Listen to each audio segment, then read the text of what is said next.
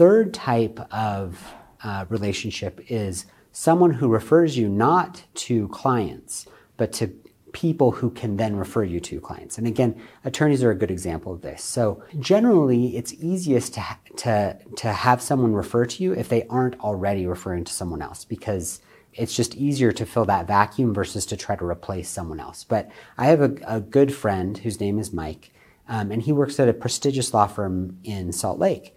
And um, I one time told him, "Hey, Mike, you know, my dream would be that your firm would refer me criminal defense clients." And he said, "Oh, I had no idea you wanted that. Why don't you come to my office and I'll introduce you to a bunch of the attorneys at my office, and who knows what that'll lead to."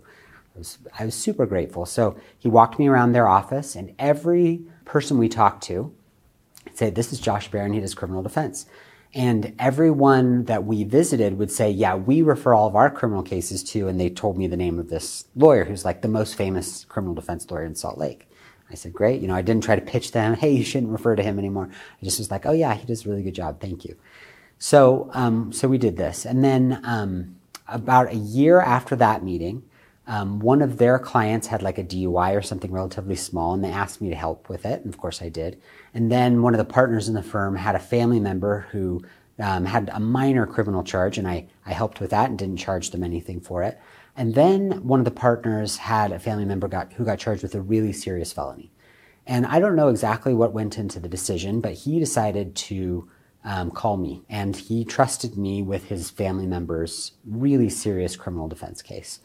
And since then, I've received many great referrals from different attorneys at that firm. My guess is that they're still referring to that first attorney, but as he maybe slows down his practice, I, I have a feeling that I'll receive more more referrals from that firm.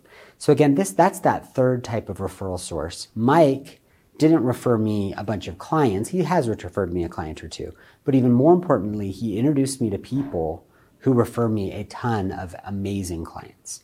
Um, so sometimes you'll know a connector or somebody who maybe um, they already have somebody in their firm that they send their criminal cases to. That's not the end of the world. That person may know other attorneys who don't have criminal defense attorneys in their firm that they can refer you to.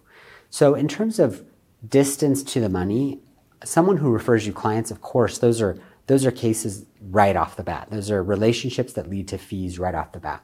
If you're talking to an attorney or somebody else like a substance abuse provider or a counselor or somebody like that who can refer you clients, that's a little bit farther from, you know, actually getting paid, but it's relatively close. And then that third type, somebody who refers you to somebody who can refer you to clients, that's maybe the farthest distance, but sometimes that can lead to um, the most beneficial relationships. So if you think of referrals as only coming from former clients or current clients or then then it will be very difficult for you to build um, enough of a referral base to be able to um, choose that as your focus. But if you think about other attorneys, other practitioners, other professionals as potential referral sources, then you'll find people who can send you a lot of referrals. And within a short period of time, you'll be able to build a referral practice.